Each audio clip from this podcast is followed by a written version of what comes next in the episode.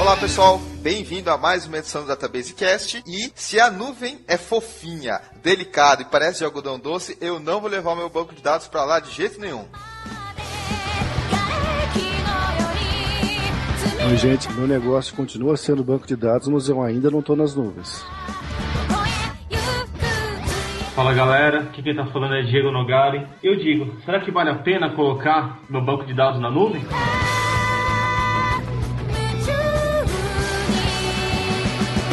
Nesse episódio do Database Cast, nós vamos falar sobre um assunto muito atual que está em discussão nos principais meios de tecnologia, que é o banco de dados na nuvem. A ideia de utilizar aquele ambiente onde você não tem mais os servidores com você. Mais uma vez, eu e o Wagner e um convidado especial, Diego Nogari, um profissional que está trabalhando muito com essa tecnologia de nuvem, em particular da Microsoft. E aí, Wagner, empolgado para o papo de banco de dados nas nuvens? Rapaz, se eu te falar quanto tempo faz que eu ouço essa história de nuvens e eu tô louco para ver como é que esse treco funciona, vocês nem vão acreditar, mas durante a conversa a gente explora mais isso. Vamos lá, falar sobre banco de dados nas nuvens depois da leitura de e-mails.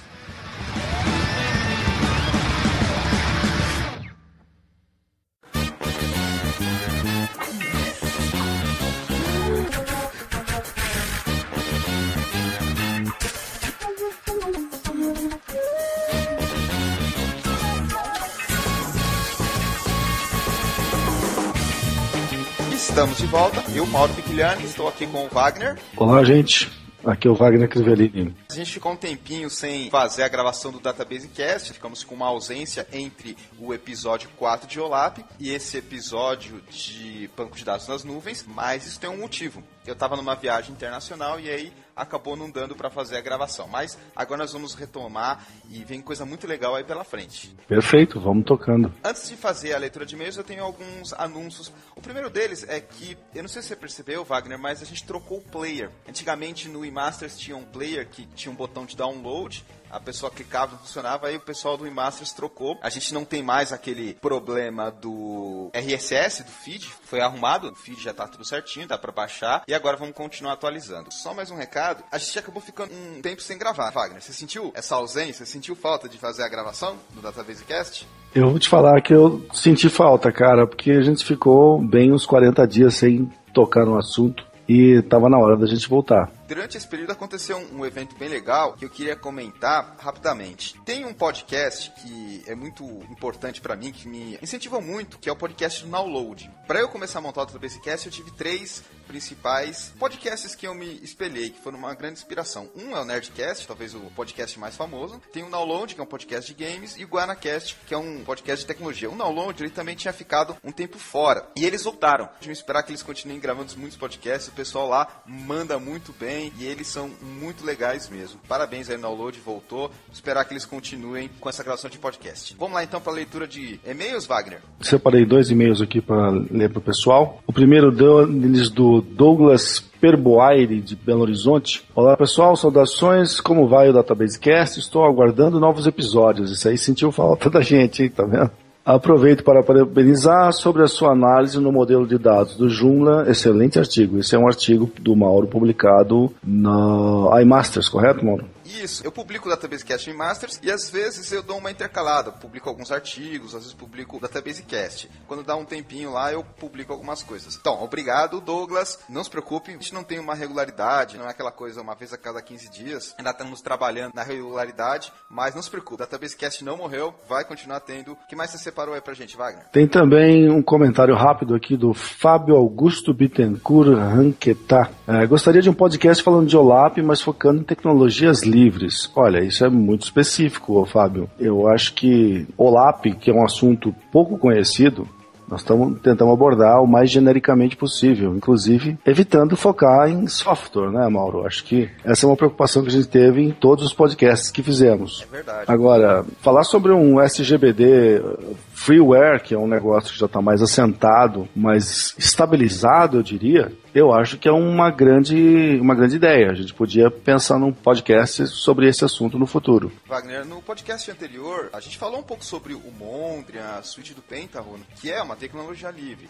Existem outros, como o Palo, por exemplo, mas a gente ainda não focou exatamente num produto específico. A gente foi mais um overview, visão geral, para quem não conhece. E foi interessante porque a gente obteve alguns comentários legais. O que, que você acha, Wagner, da gente começar a pedir pro pessoal que nos manda e-mail pelo databasecast.gmail.com, o pessoal colocar também a, a, profissão, de onde fala, de qual estado e a idade. Isso é legal para a gente conhecer o público. Importante as pessoas se identificarem para a gente saber se o nosso público-alvo é mais design, mais pessoal que mexe com business, com negócio, mais programador, mais DBA, mais administrador de rede. É importante a gente saber disso. Então, vamos pedir aí pro pessoal, próxima vez que mandar e-mail, por favor, não esqueça de colocar o estado, de onde é, qual é a profissão ou área de, de trabalho e também qual é a idade, para a gente conhecer o nosso, melhor um pouco o nosso público. Eu acho uma excelente ideia. O pessoal às vezes omite esse tipo de informação até por humildade, vamos falar assim, né? Não querendo se expor. Mas isso não é questão de humildade ou exibicionismo. É uma informação muito importante para a gente. A gente gostaria muito de ouvir isso da parte dos nossos ouvintes, até para a gente direcionar para que lado que nós vamos. Eu separei aqui alguns comentários que tiveram quando eu publiquei o Database Cast. O primeiro foi do Ronaldo Ramires.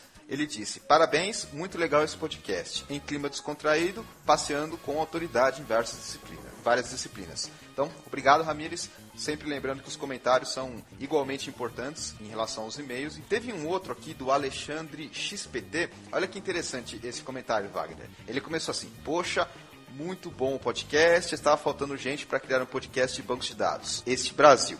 Este foi o primeiro podcast que eu ouvi da série. É uma pena que só hoje conseguiram entender o que vem a ser o LAP. Coisa que eu via desde a versão 2000 do SQL Server no ano de 2001 e não entendi alguma coisa que seria um cubo usando ferramentas de análise do SQL Server. Faltou pontuação aqui. Aí ele fala um pouquinho que brincava com os exemplos do Analysis Services, mas tinha dificuldade para entender onde ia ser útil no dia a dia dele. E ele falou que deixou de lado. Aí, em 2010, falou aqui que vendo esse assunto do podcast, esclareceu muito para ele e agradece novamente o podcast. Termina o comentário dizendo que isso veio em bom momento, pois vou precisar fazer um trabalho de pesquisa que vai usar muita massa de dados e vou aproveitar para utilizar esses conhecimentos. E termina com um valeu e um smile. Mais uma vez, a gente que agradece, Alessandro, esse tipo de incentivo que a gente precisa ter. Então, continue comentando, não deixa de nos apoiar nesse sentido. Sabe do que, que é a hora agora, Wagner? Anuncia pra gente, por favor. É a hora de uma promoção. Vamos lá, vamos voltar com uma promoção aqui para os nossos ouvintes do Database Cast. Essa promoção aqui, ela vai ser uma uma promoção que vai ajudar bastante a gente, que é o seguinte. A promoção aqui, a gente vai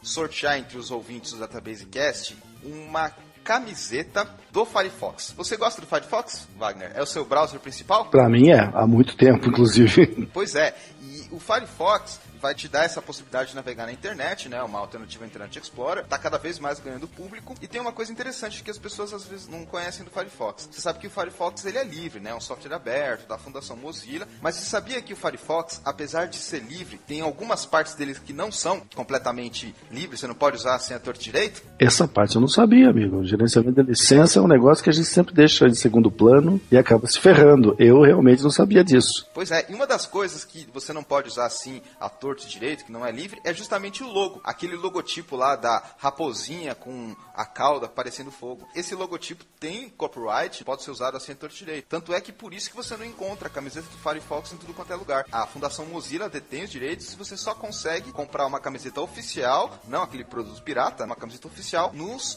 parceiros ou mesmo na Fundação Mozilla. E aqui no Database Cast você vai ter a oportunidade de ganhar uma camiseta dessa. Você desfilar na sua faculdade, na sua sexta-feira casual, ou para você simplesmente ser rapidamente identificado como um nerd ou como um geek. Já falamos o prêmio que você vai ganhar, uma super camiseta do Firefox. E o que você vai ter que fazer para ganhar essa camiseta? Você sabe que o Database Cast, nosso podcast, ele tá começando agora, tá surgindo e a gente tá, tá montando as coisas. Uma das coisas que falta no Database Cast é um slogan. E para você ganhar uma camiseta do Firefox, você vai ter que mandar um e-mail para databasecast@gmail.com e dizer qual seria um slogan do Database Cast. Eu já vim falando aí em alguns programas, ah, o Database Cast é o primeiro podcast de banco de dados no Brasil, até já existem alguns podcast sobre programação, mas a gente é o único de banco de dados. Mas esse não é o slogan oficial. Para quem quiser ganhar uma camiseta do Firefox, camiseta exclusiva, você não acha em qualquer lugar, vai ter que mandar um e-mail para o databasecast@gmail.com dizendo qual seria o slogan. E aí, durante o próximo podcast, a gente avalia os slogans que mandarem pra gente. Vamos torcer pro pessoal mandar umas coisas bacanas aí pra gente pra gente usar de slogan do Databasecast. Por enquanto a gente vai com esse slogan que eu falei, o primeiro e único podcast de banco de dados do Brasil, mas vamos esperar aí que tenha um slogan mais legal. Lembrando que para participar da promoção, você deve mandar um e-mail para databasecast@gmail.com e a promoção vai valer durante um intervalo aí entre esse podcast e outro. Chega de papo furado, Wagner, vamos lá em falar sobre banco de dados nas nuvens.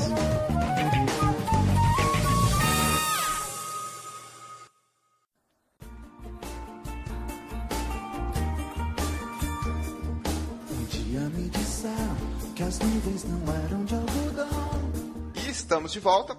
E como anunciado na introdução, pessoal, vamos falar sobre banco de dados na nuvem. Nesse primeiro bloco, vamos discutir um pouquinho sobre características, detalhes, fazer uma pequena introdução. Lembrando mais uma vez que estão participando aqui eu, Mauro Piquiliani, conheço um pouquinho o Diego Nogari, nosso especialista da vez, e o Wagner. É bom contar com um especialista, não é, Wagner? Quando convidam a gente para ser especialista em alguma coisa, é diferente. Quando tem um nego para a gente poder perguntar e judiar do cara, fica mais bacana. Vamos começar falando um pouco sobre como surgiu essa ideia de bancos de dados na nuvem e depois que a gente começar a falar como surgiu da necessidade, a gente fala um pouquinho sobre ambientes, características e detalhes. Vamos começar do nosso especialista. Diego, o que, que, você poderia dizer para quem está começando agora e quer saber essa perspectiva histórica? Como é que surgiu essa ideia de colocar o banco de dados na nuvem? O que eu consigo passar para vocês aqui é a visão que eu tenho do ambiente de cloud computing da Microsoft. Eu não acompanhei outras tecnologias de computação nas nuvens.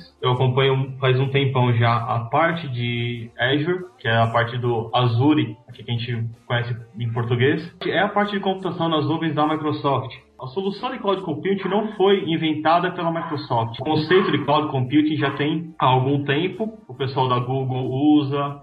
Serviços na internet já usam isso daí há algum tempo. A Microsoft lançou uma versão dela, lançou um software dela, né, uma plataforma que ela chama de Azure, que significa exatamente isso daí. É as soluções da Microsoft para a computação nas nuvens. Quando a gente fala em computação na nuvem, a gente às vezes se perde e não entende o conceito que está por trás. Como o Diego falou, existem soluções da própria Microsoft e de outras empresas que a gente vai falar mais para frente, mas a ideia de computação na nuvem é conseguir um ganho em alguns aspectos. Ou seja, em vez de você ter o seu ambiente do jeito que você tem hoje, que é o servidor na sua empresa, ou o servidor, num caso de enrolo, hosting, você vai ter um outro cenário. E esse é um cenário que pode parecer novo do ponto de vista de nomenclatura ou até do ponto de vista de conceito, mas ele já era muito explorado na era de mainframe, Wagner. Quando você ouviu pela primeira vez o termo de computação na nuvem, você associou com mainframe, com o que se fazia um tempo atrás? A primeira ideia que eu tive foi esse aspecto realmente. Eu comecei a ouvir falar de computação em nuvem perto de 95. Trabalhava com uma empresa americana chamada Pilot Software e na época eles estavam querendo lançar um produto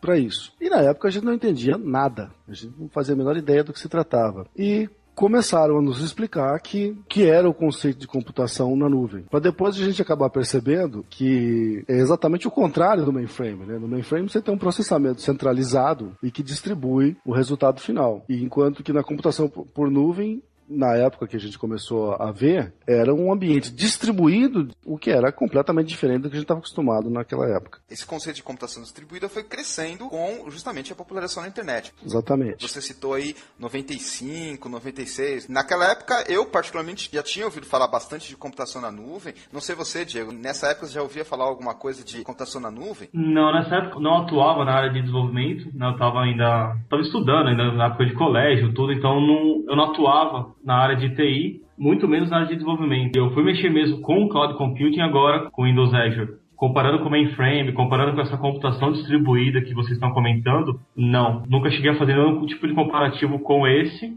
muito menos a trabalhar com algo similar. Uma boa oportunidade para você tirar os nossos vícios né? e explicar como é que funciona de verdade, porque eu fiquei na teoria da coisa e nunca apliquei na prática. Tá pra gente aí como é que funciona a coisa. Tá. Com o Windows Azure, você se cadastra e você começa a ter acesso a essa computação distribuída, essa plataforma da Microsoft de, de Cloud Computing, dentro dos data centers dele. Então você tem toda uma interface online, uma interface através da internet, no qual você vai gerenciar os seus serviços que você está contratando. Basicamente, essa plataforma Windows Azure, que a Microsoft fornece, ela tem três vertentes. O Windows Azure, o SQL Azure e a parte do Windows Epic Fabric. Então, na parte que você vai criar suas aplicações, ter toda a a mensageria entre o seu ambiente local, que você tiver seu data center daqui, com a parte de computação nas nuvens. A parte do SQL Azure é a parte no qual você vai armazenar seus dados. E a parte do Windows Azure é onde você consegue publicar suas aplicações dentro do hosting, dentro do seu storage que você tem lá dentro da Microsoft. O Windows Azure vai ser responsável por fazer isso daí. Hoje, essa plataforma de dados que a Microsoft nos fornece, ela permite que você, através desse gerenciador de internet, você consiga fazer provisionamento elástico das suas soluções. Então, por exemplo, hoje a minha aplicação precisa de ter, sei lá, N processamento, porque eu tenho uma venda aqui de, sei lá, 2 milhões de produtos por mês. Só que eu sei que quando chega final de ano, essa minha venda de 2 milhões de produtos passa para 10 milhões. Se eu precisar comprar serviços de hosting para me suportar 10 milhões de vendas, eu vou ter que gastar com licenciamento, vou ter que gastar com hardware, gastar com software para licenciar e para ter essa minha demanda suprida, crescimento que eu tive de 2 milhões para 10 milhões. É interessante que você comentou essa questão do crescimento elástico e esta é justamente uma das características de cloud computing. O Wagner chegou a comentar um pouco sobre a ideia de processamento distribuído em oposição a um mainframe, mas essa é uma característica. A característica de processamento distribuído, ou seja, você não está mais com o servidor, ele está espalhado em vários data centers. Você citou aí o caso da Microsoft, onde você tem toda essa tecnologia Azure ou Azure, enfim, para suportar o seu banco de dados, mas existem outras alternativas também. A gente vai falar um pouco sobre a Amazon, mas do ponto de vista de características, é importante lembrar que você tem questão da elasticidade, ou seja, você pode contratar mais recursos ou menos recursos, dependendo da demanda. E, geralmente, pagamento dessa demanda é associado ao seu uso. Ou seja, você vai pagar consumo de recursos de HD, consumo de memória, principalmente largura de banda, que agora você não tem mais o seu servidor com você, o seu servidor está em algum data center que você às vezes nem sabe aonde, e o consumo vai ser pago referente a quanto foi gasto. Isso é um modelo de pagamento e também um modelo de utilização de recursos computacionais diferentes. Inclusive, eu não sei se o Wagner pode dar um feedback melhor para a gente, é até mais valioso em termos de custo-benefício, ou seja, vale mais a pena se você considerar esse tipo de utilização, porque os argumentos de cloud computing é justamente esse, que os recursos não são muito utilizados durante todo o tempo, e aí você, na solução de cloud computing, pagaria só pelo que você usa. Ou seja, se você tem um servidor na sua empresa, pode ser que ele não seja utilizado diretamente, mas no cloud computing você pagaria só pelo uso. Como é que funciona essa parte de sobreutilização, Wagner? Você já presenciou isso, servidores parados, ao passo que você poderia estar tá pagando apenas pelo consumo do recurso efetivamente utilizado? Bom, cara, historicamente é isso que acontece em tudo quanto é empresa, né? Você tem sempre um servidor mencionado para o momento de maior carga que você tiver na sua aplicação, só que esse momento é raro. Então, na maior parte do tempo, seu servidor não vai estar trabalhando a 100%. Antigamente começou a se falar de como aproveitar esses recursos que estão ali disponíveis e parados. Foi o que a gente chama de computação em grade, na verdade. Vamos chamar um avô do computação em nuvem. Era usar esses recursos que estão parados dentro da sua empresa de forma a criar uma pequena rede e aproveitar esse processamento todo. Depois, com a vinda de internet, a popularização de internet, me parece que esse conceito de computação em grade evoluiu para computação em nuvem também, a princípio, confundi. Quando eu comecei a falar computação em nuvem, computação em nuvem, opa, isso não é computação em grid? Então, tem aí algumas diferenças. Óbvio que são conceitos relacionados, mas estão, de certa maneira, relacionados, mas tem muitas diferenças entre si. E essa questão de consumo de recursos acontece até com o nosso desktop, por exemplo. O Diego deve presenciar isso como eu. A gente sai para trabalhar e deixa o computador de casa baixando alguma coisa, fazendo um download, aí quando volta, o download acabou muito tempo e ficou parado o computador sem processamento. Voltando aqui um, um pouco naquele ponto do provisionamento elástico que eu estava comentando, você falou da parte do pagamento, né, da parte do que a gente só paga o que a gente usa, e isso é verdade. Por exemplo, com o Windows Azure, o que você paga é a taxa de processamento que você trafega. Quanto que está sendo processado, quanto que está sendo trafegado na rede e consumindo realmente os computadores da Microsoft, lá dos data centers da Microsoft, é isso que você vai pagar. Então você tem lá uma tabela de preço e nesse custo já está aplicado toda a parte de manutenção desses servidores. Então você vai pagar lá aquela quantia pelos processamentos que você contratou e incluso já nesse preço que você está pagando já tem o custo de manutenção de hardware, manutenção de software, aplicação de hotfix, aplicação de Service Pack, aplicação de alguma medida de segurança que tem que ser executada. Já tem o load balance pronto, você não precisa se preocupar com isso daí. Tem disaster cover. Então toda essa parte de gerenciamento quando você contrata e tem o seu provisionamento elástico sendo realizado, você tem outras N atividades por trás que lhe fornecem um suporte melhor para o seu aplicativo estar tá disponível 24 por 7. Isso é uma grande vantagem, porque você acaba tirando o que o pessoal chama de fardo administrativo, que é toda aquela infraestrutura de pessoal, de hardware, de recurso que você precisa ter para efetivamente manter ali a sua solução de banco de dados, seja ela qual for. Isso é importante porque vai ter impactos não apenas no custo, porque você não vai precisar mais ter um DBS porque vai se preocupar em montar cluster, ou downtime justamente para aplicar um patch, ou um service pack, você vai deixar isso na mão de quem cuida da cloud, da nuvem, e isso tem impacto tanto na parte financeira como na parte de processo, na parte de contratamento de pessoal. Com certeza, esse é um dos pontos positivos da utilização do banco de dados em nuvem. Você não precisa se preocupar com isso. Inclusive backup. Imagina, Wagner, você não precisar mais se preocupar com backup, toda a solução está feita pelo pessoal da nuvem, ou seja, você contrata lá, paga por uso e ainda não precisa fazer backups. É impressionante como, tecnicamente falando, o trabalho com computação em nuvem não é tão parecido com o mainframe. Mas o modelo de negócio, como se vende isso, é igualzinho. Né? É impressionante. Isso está me parecendo o trabalho que outro departamento lá da minha empresa vende pelo mundo afora. É exatamente isso. Você paga por uso de um serviço que está disponível, você tem uma equipe que toma conta de toda a infraestrutura para você, que toma conta de todos os backups que são necessários. Então, em termos de negócio, parece muito uma terceirização de serviço como é feito hoje com o mainframe. Terceirização é até apresentada em alguma das siglas que o pessoal usa muito, que é a SaaS, que é Software as a Service, Aí você tem o Infrastructure as a Service e tem mais uma. É, a gente tem o, o SaaS, que é exatamente isso que você falou, de Software as a Service. Você tem o IaaS, que é o Infrastructure as a Service. E você tem o PaaS, que é o Platform as a Service. Então, em cima desses três pilares, a gente consegue trabalhar nas frentes de cloud computing de N soluções fornecidas por esses provedores de computação nas nuvens, né? não só a Microsoft, porque esses três conceitos são conceitos e não tecnologias Microsoft. Então, não é aplicado somente dentro da Microsoft isso daí. É, é importante deixar isso bem claro que todos eles que estão realmente sendo um fornecedor, sendo um provedor de serviço de cloud computing, eles provavelmente vão trabalhar em cima desses três pilares. Uma coisa que vocês comentaram aí, que é bem, bem parecido com o que é feito nos mainframes, da forma de serviço, até da empresa que o Wagner trabalha, que eles vendem esse tipo de, de soluções. Uma coisa que eu não sei se na empresa que você trabalha, Wagner, se eles têm lá, é uma parte de replicação geográfica para os data centers espalhados ao redor do mundo. Né? Tem uma falha em algum dos data centers por aqui,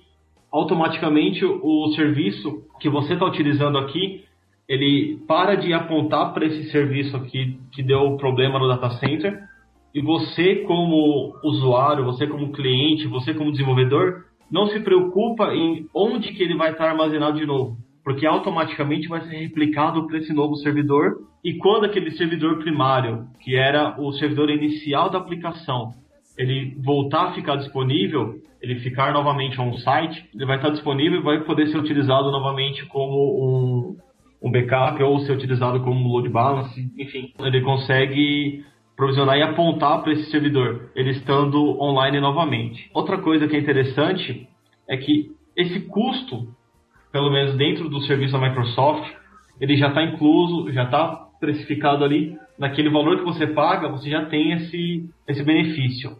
E uma coisa super importante de ser dita é que você só paga o que você usa. É igual qualquer serviço de cloud computing.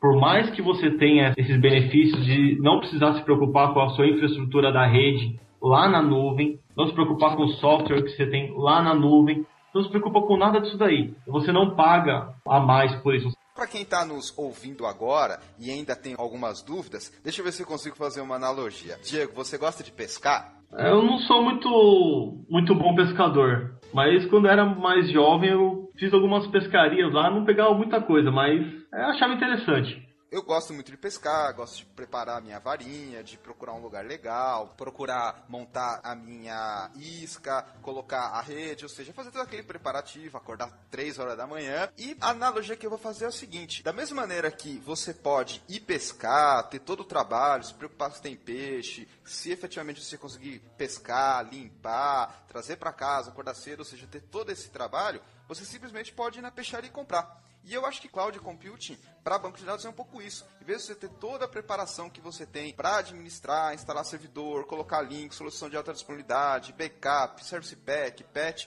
e um monte de outras preocupações, você simplesmente contrata o cloud e usa o que você tem, ou seja, usa o que você efetivamente gastou. Então, eu associo essa analogia de, em vez de você ter todo o trabalho de pescar o peixe, você vai na pescaria e compra. Pode até perder um pouco da graça. Eu, particularmente, de vez em quando vou lá na peixaria e compro, mas eu não tenho nenhum trabalho.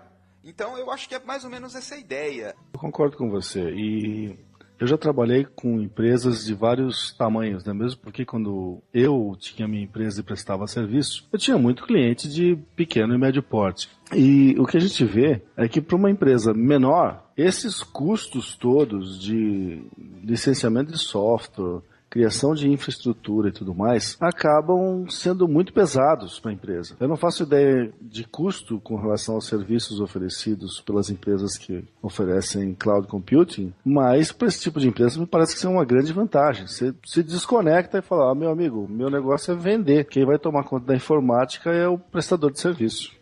Até agora a gente veio falando sobre algumas características, alguns detalhes, algumas vantagens, e agora vamos começar a falar sobre o lado oposto, ou seja, o que não é legal de cloud computing. Com certeza, quando eu começo a conversar com as pessoas que me perguntam o que é cloud computing, a primeira pergunta, o que mais levanta dúvidas é a respeito dos dados. Porque o banco de dados, ele contém dados, as informações, algo que é muito importante para as empresas. E apesar de você quando contrata um serviço de cloud, tem lá o seu SLA, tudo bonitinho. A primeira pergunta que as pessoas me fazem é: eu vou confiar o meu dado para um servidor que não sei onde está, espalhado por não sei em quantos data centers, enfim. As pessoas têm muitas dúvidas quanto a isso vou deixar o meu dado, que é a minha informação necessária para o funcionamento da minha empresa, que está associado aí a histórico de vendas, muitas vezes informações sensíveis, eu vou confiar com isso? Vale a pena? Por que, que eu deveria colocar os meus dados na nuvem? É, já me fizeram esse tipo de questionamento. Quando eles me perguntam isso daí, eu até faço uma coisa que é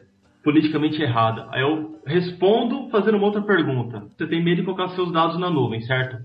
Mas então por que, que você, por exemplo, compra um serviço de replicação e replica seus dados no outro data center fora do seu estado, aqui fora do seu país. A informação não está indo para lá do mesmo jeito? A diferença é, você sabe onde que essa informação está. Quando você tem um data center, por exemplo, comprado de cloud computing, por conceito deles, você simplesmente aponta para o endereço que vai rotear dentro dos data centers espalhados pelo mundo e o seu dado vai estar num desses data centers. A gente não sabe aonde que esse dado está fisicamente a gente sabe que eu vou apontar para o endereço lá, http dois pontos barra barra e vou acessar meu banco de dados, eu vou ter essa informação retornando para mim, vou ter meus dados retornando. A única diferença é, eu não vou apontar para um IP fixo, eu não vou apontar para um 186.232. alguma coisa, que seria um IP fixo de algum host de, de banco de dados. A diferença basicamente é essa: você vai apontar para algum lugar que você não sabe exatamente onde é. Exatamente isso que dá o gostinho de cloud computing. A questão da segurança dos dados, a questão de a gente perder os dados, sim, corre risco disso daí. A gente está colocando a nossa informação, colocando todo o histórico de vendas, colocando todos os dados do nosso cliente, enfim, dados de funcionários da nossa empresa dentro de um data center que não é nosso. Está fora do nosso controle. Tem algum outro responsável por esse data center lá que é o cara que vai cuidar da nossa informação. Isso gera medo. Já vi gerente de tecnologia olhar para mim com aquele olho de peixe grande e falar assim: Nossa, eu vou pegar o meu dado e colocar onde? Sabe? Com muito receio mesmo. Eu comentei aí a respeito do SLA, você tem uma certa garantia. Eu vi lá o SLA do SimpleDB da Amazon, tem uma cláusula que se por algum acaso você ter desconfiança, houver acesso indevido nos seus dados, você pode cancelar o serviço, tem ressarcimento, enfim, você tem alguma garantia. Ou seja, não é simplesmente você jogar os seus dados e ficar na confiança que ninguém vai olhar, que ninguém vai utilizar ele para algum propósito que você nem sabe qual que é. Dentro dos contratos que você assina com o seu fornecedor de serviço de cloud computing, seja de SQL, Azure, seja de algum outro banco de dados, como esse banco de dados da Amazon, enfim, no seu contrato, geralmente vem essas cláusulas falando que ninguém vai usar seus dados, ninguém vai olhar seus dados, ninguém vai ter nenhum tipo de acesso a eles. A questão da segurança, que alguém vai pegar essa informação lá no seu data center e vai olhar isso daí, é uma coisa que você vai, infelizmente, vai ter que confiar no escuro, né? Você vai confiar no seu provedor de serviço, vai confiar nesse cara que está fornecendo esse tipo de informação para você, com base no contrato que você assinou. No seu contrato lá diz, ninguém vai olhar, ninguém vai mexer, ninguém vai fazer nada com esse dado. Você não está do lado do seu servidor, você não está colocando suas regras de firewall, você não está colocando suas regras de acesso ao servidor, você não tem nada disso. Está confiando no serviço que está sendo prestado por uma empresa de grande nome por aí, seja Microsoft, seja Amazon, seja Google está confiando no serviço de uma empresa. Esse aspecto envolve um pouco de confiança. E eu não gostaria de usar a expressão tiro no escuro, porque você tem alguma coisa que te resguarda, que é justamente o contrato. Mas isso com certeza levanta dúvidas. Você imagina, Wagner, você chegar para o seu gerente e falar assim: olha, vamos colocar o nosso dado na nuvem. Você não acha que ele vai levantar uma sobrancelha e falar assim: olha, veja bem, tem questões de confiança aí por trás? Cara, eu só estou imaginando, tem uma legião de gerentes com os quais eu já trabalhei na vida, eu estou pensando em chegar como vendedor e fazer uma proposta desse tipo. Eu acho que tinha nego que ia me botar para fora da empresa. Eu cheguei a conhecer gente que não confiava nem em SQL, Oracle, só confiava no máximo em Access e ainda guardava cópia dos dados no TXT. Então, com certeza tem uma mudança de paradigma aí, principalmente no que diz respeito à confiança. E eu arrisco a dizer que esse é um dos principais empecilhos, uma das principais dificuldades do cloud computing. Muita gente não está investindo nisso porque tem essa questão de confiança mesmo. É, tem, inclusive aqui na legislação brasileira fala, na parte bancária, que você não pode ter dados bancários dos seus clientes daqui fora do país. Isso é uma questão de legislação. Se você tiver isso daí, você está quebrando contrato jurídico, você tem N problemas aí com relação jurídica, que não entra no nosso, na nossa seara aqui, mas é um dos empecilhos que teria, por exemplo, para colocar um banco de dados de clientes bancários na nuvem. Mas, se você chegar, por exemplo, num desses gerentes aí que o Wagner citou, apresentar esse tipo de solução para eles, a gente vê que é uma tendência, é um custo que é interessante para a empresa, você não vai migrar todo o seu banco para lá. Você tem demora da informação um pouco maior do que você teria dentro da sua rede. Na sua rede, a gente está falando de trafegar dados em gigabit. Quando você vai para a internet, está colocando isso em cloud computing, por mais que o seu link seja muito grande, aqui no Brasil nós temos o problema da última milha.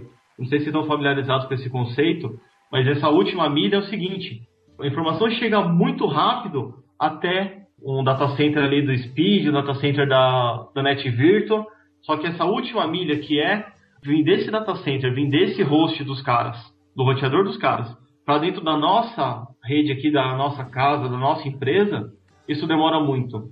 É nessa última milha que a gente tem esse gargalo de informação, que é onde vai pegar realmente esse problema para as pequenas empresas o Diego citou dois pontos importantes aí que eu gostaria de talvez deixar um pouco mais claro e debatê-los. O primeiro deles, que está até relacionado com aquilo que a gente falou no Database Cast sobre NoSQL. Database Cast número 3 tem o um link aqui junto do post que falava sobre isso. Ou seja, não é em toda situação que você vai usar Cloud Computing, assim como não é em toda situação que você não vai usar NoSQL. Tem certos ambientes que realmente vale a pena, tem outros que não vale a pena. Existe aí uma questão de análise e também de bom senso. Esse é um ponto importante que o Diego comentou. E outra coisa que ele falou foi essa questão da conexão, última milha. Infelizmente, aqui no Brasil, a gente ainda tem muito problema com essa questão de infraestrutura, conectividade, largura de banda, ainda é um problema muito sério. E esse é um dos pontos, diria eu, negativos para a adoção da tecnologia de cloud computing. Você já deve ter sofrido com isso também, não é, Wagner? Não sou só eu que imagino que esses dois pontos são realmente complicados quando a gente está trabalhando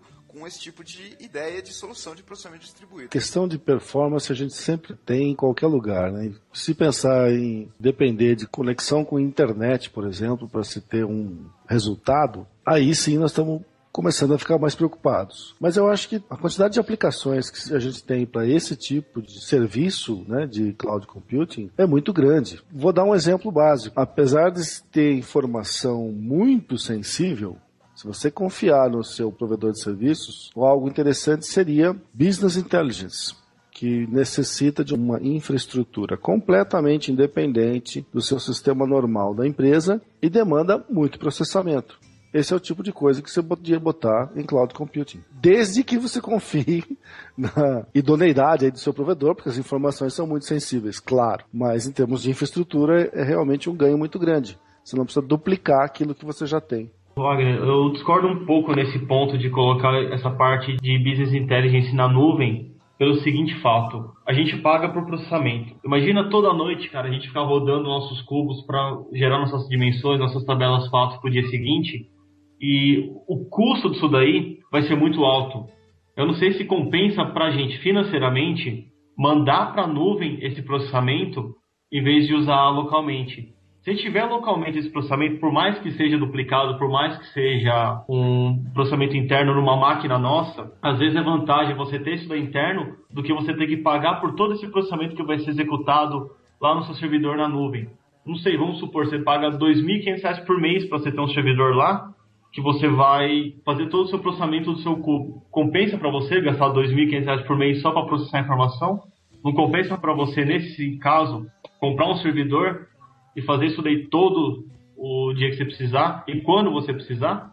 Em relação a BI, você pode ter cubos pré-processados, que é muito comum, na verdade é o mais comum de todos, os MOLAP, mas você pode ter também cubos que não tem pré-cálculo, não tem um processamento pesado noturno, só tem carga de dados. Você carregou a movimentação do dia apenas, que é um processamento muito menor do que o pré-cálculo, e depois você deixou isso disponível para todo mundo que queira acessar. Eu tive agora essa ideia, estou falando assim durante a nossa conversa, né? Lógico que isso, se a gente parar para pensar de verdade, vai descobrir um monte de defeitos nisso. Mas eu achei isso interessante porque dá para você eliminar essa questão de ter um processamento de relatório dentro da sua empresa, o que consome muito. E uma segunda coisa é que quando se fala de BI, geralmente nós estamos atendendo um universo grande de gente que não está geograficamente no mesmo lugar.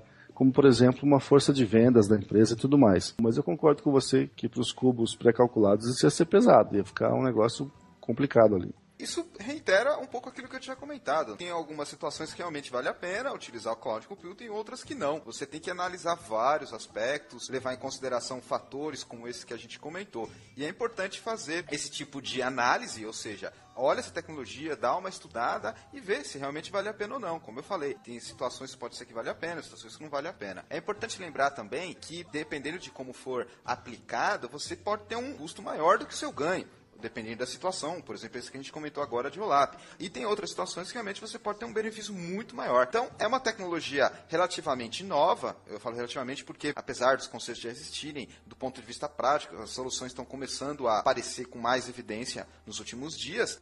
A gente falou um pouco sobre os prós e os contras, alguns benefícios, malefícios, e agora eu queria comentar um pouco para quem está nos ouvindo, para o gerente de projeto, para o DBA, para o programador que está nos ouvindo, o que, que ele deve pensar quando ele ouvir falar em cloud computing. Coloco ou não coloco? Quais são os principais pontos que ele tem que analisar? A gente já falou um pouco sobre questões culturais de confiança, processamento, custo, também largura de banda, mas do ponto de vista de decisão, quais seriam os principais pontos de forma ordenada que vocês colocariam para uma pessoa quando ela está avaliando ou não se vale a pena cloud computing? A primeira coisa que eu ia verificar para montar isso daí, montar esse checklist de itens de, de vale a pena ou não migrar para a nuvem, assim, eu começaria pela garantia da minha informação. Essa informação que eu estou precisando colocar na nuvem, eu preciso dela 24 por 7? Preciso. Beleza. É um ponto para pôr na nuvem. Essa informação que eu preciso é uma informação sigilosa. Está autorizado judicialmente eu tirar essa informação do, do país? Sim, eu posso tirar essa informação do país. Mando para a nuvem. O custo de eu ter isso daí na nuvem, a quantidade de informação que eu trafego, a quantidade de armazenamento que eu tenho de banco de dados, a quantidade de processamento que eu vou realizar com o meu banco de dados, o custo disso daí é inferior ao custo de eu ter um servidor local ou um servidor hosteado em algum provedor de serviço desse nível, né, um provedor de hosting de banco de dados, e o custo dos meus funcionários aqui para manter esse banco de dados funcionando é mais baixo? É. Se é mais baixo, mando para a nuvem. A questão de ser mais baixo, eu vou ser sincero, em 80% dos casos de banco de dados que a gente manda para a nuvem, o custo é extremamente baixo. Porque hoje na Microsoft eles cobram o seguinte, estou falando de, de SQL Azure, tá? Eles cobram por, na parte do banco de dados de armazenamento, é cobrado só pela quantidade de informação que é armazenada.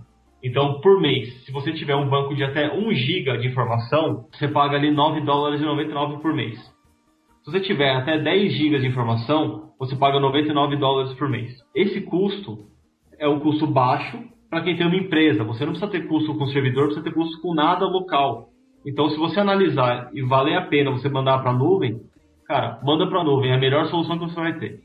Wagner, se você fosse montar um projeto de cloud computing para o seu banco de dados, quais seriam os principais pontos que você analisar, conversar com o gerente para obter recursos? O que você priorizaria na análise para uma solução de cloud computing para banco de dados?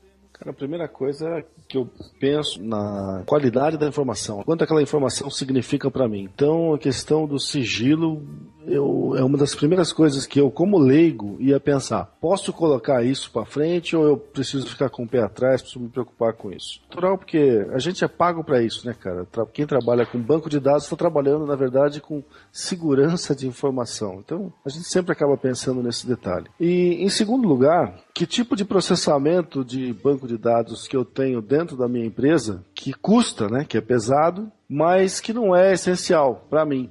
É frequente, mas não é meu negócio. Então, de momento, é o que eu penso que seriam as primeiras opções que eu ia avaliar quando pensar em trabalhar com computação na nuvem. Agora que eu já colhi a opinião dos dois, eu vou dizer o que eu acho. Quando eu montaria um projeto para cloud computing, a primeira coisa que com certeza eu ia levar em consideração é essa questão do link. Eu já tive muitas consultorias em empresas e eu realmente fico muito chateado com eu vejo nessa questão de acesso. O Diego falou um pouco de última milha, mas realmente eu levaria em consideração verificar coisas como, olha, o seu link tem garantia de quanto por cento da banda? O seu link tem redundância? O seu link é compartilhado, que afinal de contas, quando você trabalha com uma solução de cloud computing, com certeza é remoto. Você não está mais garantindo ali a sua rede de gigabit ou megabit. Então, esse seria um ponto que eu consideraria. Com certeza a confiança é importante, mas isso é o tipo de coisa que você tem um certo respaldo por contrato. Eu também levaria em consideração o processamento e, por fim, obviamente, a questão de custo. Bota lá no papel os valores. Quanto custa ter um DBA, quanto custa ter um servidor, refrigeração, sala específica, custa você comprar fitinha de backup e tudo isso. Então, esses seriam os pontos que eu consideraria quando está trabalhando com um projeto de cloud computing. Óbvio que essa é uma tecnologia nova e para banco de dados ainda é muito delicada, pelo menos o, que eu estou vendo. Lembrando também que a gente está falando de cloud computing no banco de dados, mas existe cloud computing para diversas outras opções, por exemplo, para justamente o servidor da aplicação, para a parte web e para outros cenários. Até o Diego falou de software as a service, infrastructure as a service. Então, esses são os principais pontos a serem considerados quando a gente está falando de cloud computing.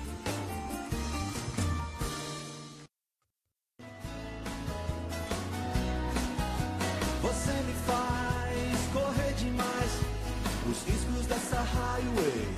Bem, pessoal, agora que já fizemos uma introdução ao SQL Azure, alguns pontos positivos, pontos negativos e que considerar. Nós vamos falar um pouco sobre tecnologia. Primeiro vamos falar sobre a opção da Microsoft, o SQL Azure, e depois vamos falar um pouco sobre a parte da Amazon, que são basicamente os dois principais players de cloud computing para banco de dados. Existem outras soluções, mas esses dois são digamos assim, os mais conhecidos e os mais importantes a serem considerados. Então, primeiro rodar a palavra aqui para o meu colega Diego para fazer uma pequena introdução sobre a plataforma Azure. Diego, ia pedir para você primeiro começar a comentar sobre Windows Azure e depois já engatar no SQL Azure. O que é essa solução da Microsoft? O Windows Azure ele, ele é uma plataforma online para você trabalhar com cloud computing. O que ele vai fazer basicamente é gerenciar aqueles três pilares de serviços que a gente tem na nuvem, que é o SaaS, né, o Software as a Service,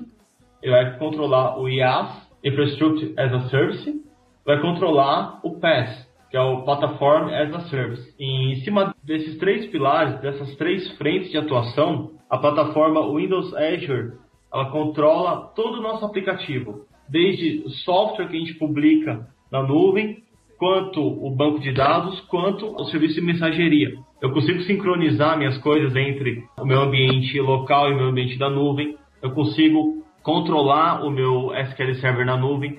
Consigo controlar a minha aplicação na nuvem. Tudo isso baseado em cima do Windows Azure. O custo desse Windows Azure ele é em cima de processamento, seja o provisionamento elástico do servidor, seja uma aplicação que você publica para ela ser consumida. Queria tirar algumas dúvidas que eu tenho do Windows Azure e do SQL Azure. Não sei também se o Wagner tem essas mesmas dúvidas que eu. Primeira coisa, o Windows Azure, ele não é um software que nem um Windows de caixinha que você compra, correto? Muita gente ainda pode pensar, ah, o que é o Windows Azure ou o SQL Azure é uma nova edição ou é uma nova versão. Não, ele não é esse tipo de software de caixinha, correto? Ou você até tem como comprar ele por caixinha? Não, tá, a sua colocação é perfeita, tá, Mauro? O Windows Azure é só o nome da solução. A Microsoft chamou de Windows Azure não é uma versão nova do Windows. Ela é só o nome dessa plataforma que ela tem de computação nas nuvens. O Windows Azure você não compra em caixinha, você não pode comprar e instalar na sua máquina aqui.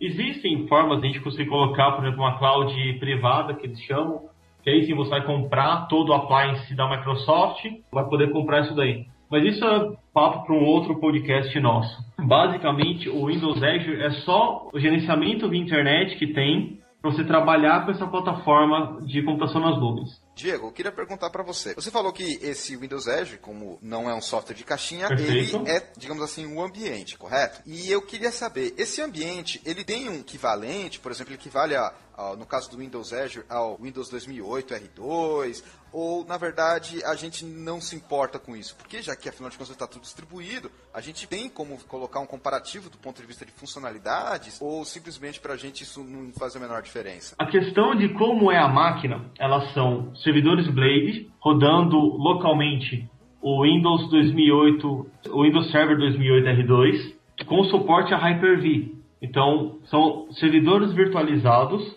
Então, cada Blade desse daí tem 5, 10, 20, 30 servidores lá dentro que são virtualizados de acordo com a demanda necessária para aquele data center.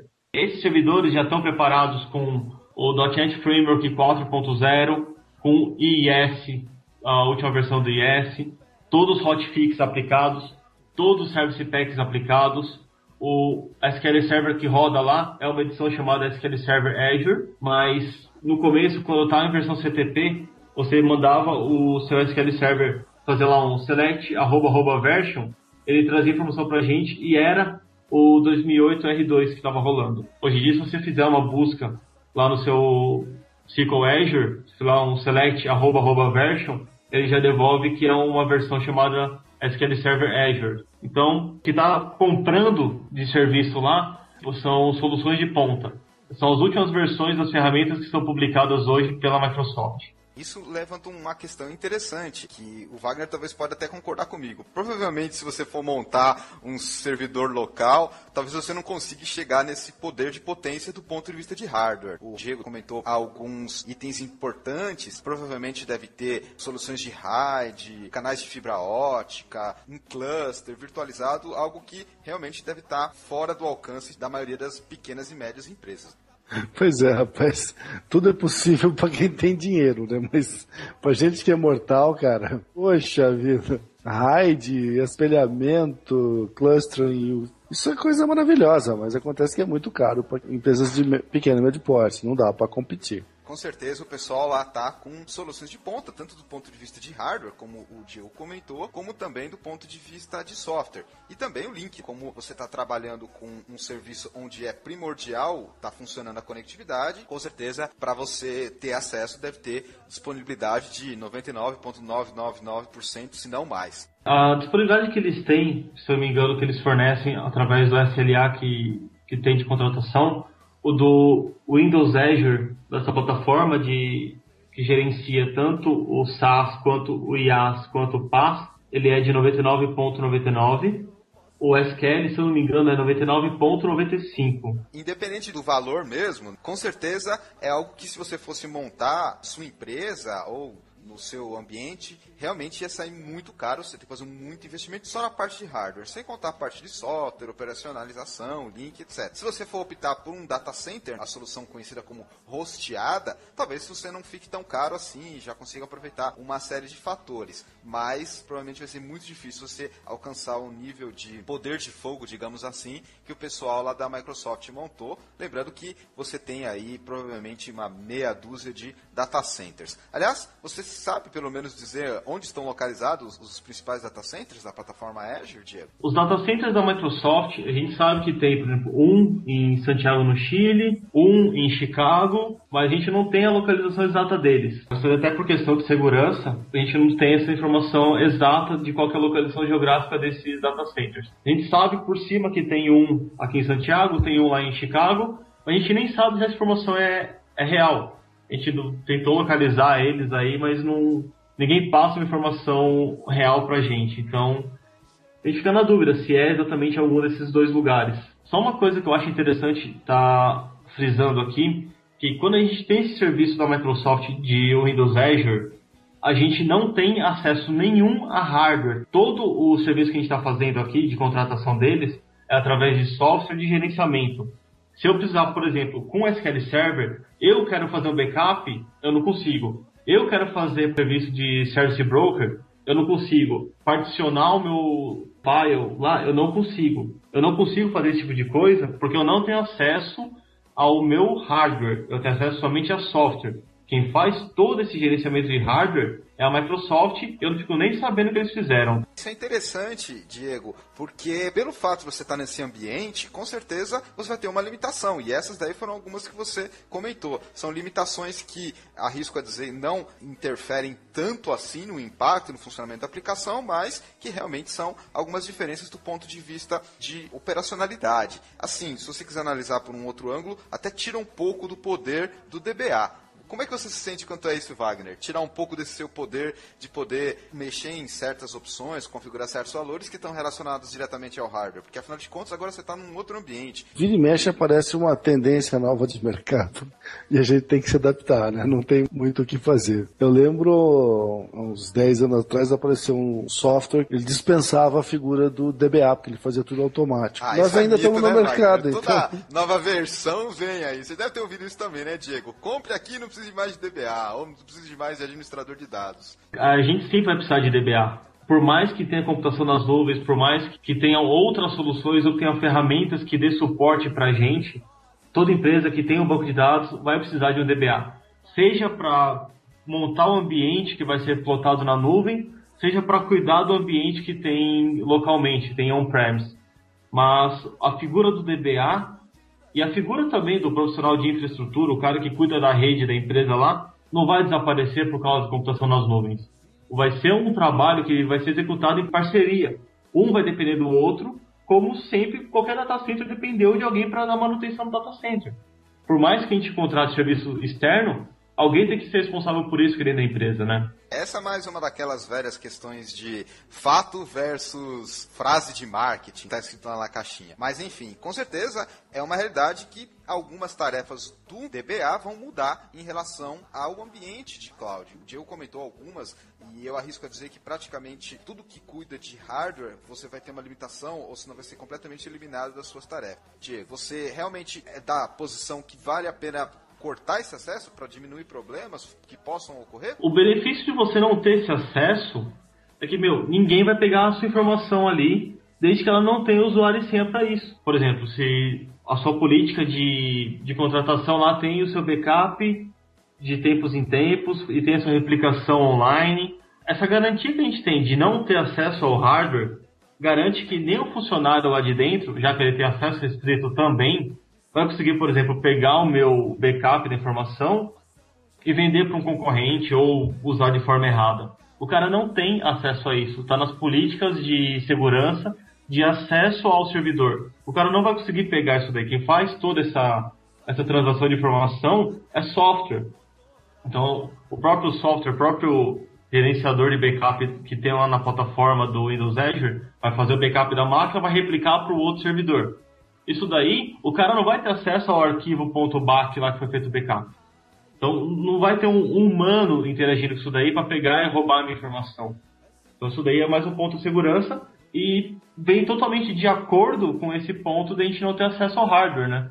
Eu acho que é super válido isso. Com certeza existe aí uma troca, ou seja, se por um lado você está tirando acesso, tirando certas opções, por outro lado você está ganhando em gerenciamento e confiança e possibilidade de não correr problemas. Agora, você comentou também um outro aspecto que, já que você não tem certas funcionalidades, a maneira de você utilizar a interface também é um pouco diferente. Para quem está acostumado a trabalhar com as ferramentas, no caso do SQL Server, Management Studio e outras, e para quem está acostumado a trabalhar com as ferramentas do Windows, ou seja, direto acesso, como é que funciona essa parte de, ou seja, vamos começar, por exemplo, para o Windows. Você consegue fazer um acesso via Terminal Services, ou você tem uma outra ferramenta, e no caso do Cloud para o SQL Azure, você tem o Management Studio, ele é muito limitado. Como é que funciona essa parte de acesso? É uma coisa que as pessoas estão acostumadas, não é, Wagner? Você, como eu, Wagner, deve estar super acostumado com os atalhos lá do Management Studio, sabe onde estão as coisas, e agora essa interface vai, até certo ponto, ficar limitada. Pois é, nós vamos começar a aparecer uma, aquelas telinhas que a gente tem em terminal, em que você faz meia dúzia de coisas. Como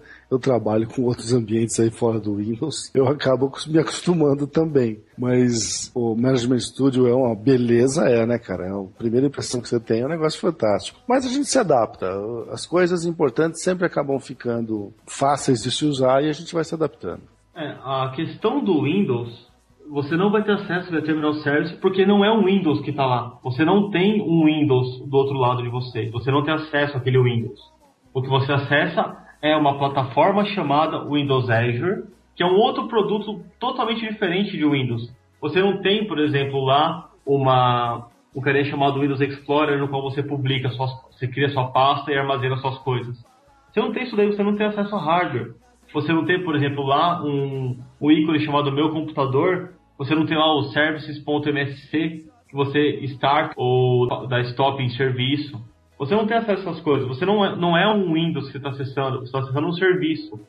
Então, nesse serviço, você consegue manipular algumas coisas que tem a ver com a sua contratação. Então, por exemplo, eu quero dobrar o meu processamento aqui, quero dobrar a quantidade de cores do meu processador, do meu servidor. Eu quero dobrar a quantidade de memória, eu quero criar um servidor novo, eu quero virtualizar mais uma, duas, três máquinas.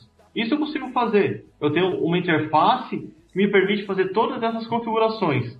Mas é uma interface lá que no qual eu vou abrir o meu gerenciador de Windows e falar, ó, eu quero um servidor novo que vai ter tanto de processador, vai ter tanto de memória, vai ter tanto de passo e quero que seja feito isso daqui agora. Você dá o clique, espera ele carregar lá, beleza, tá feito o seu servidor desse daí. Você já criou um servidor novo.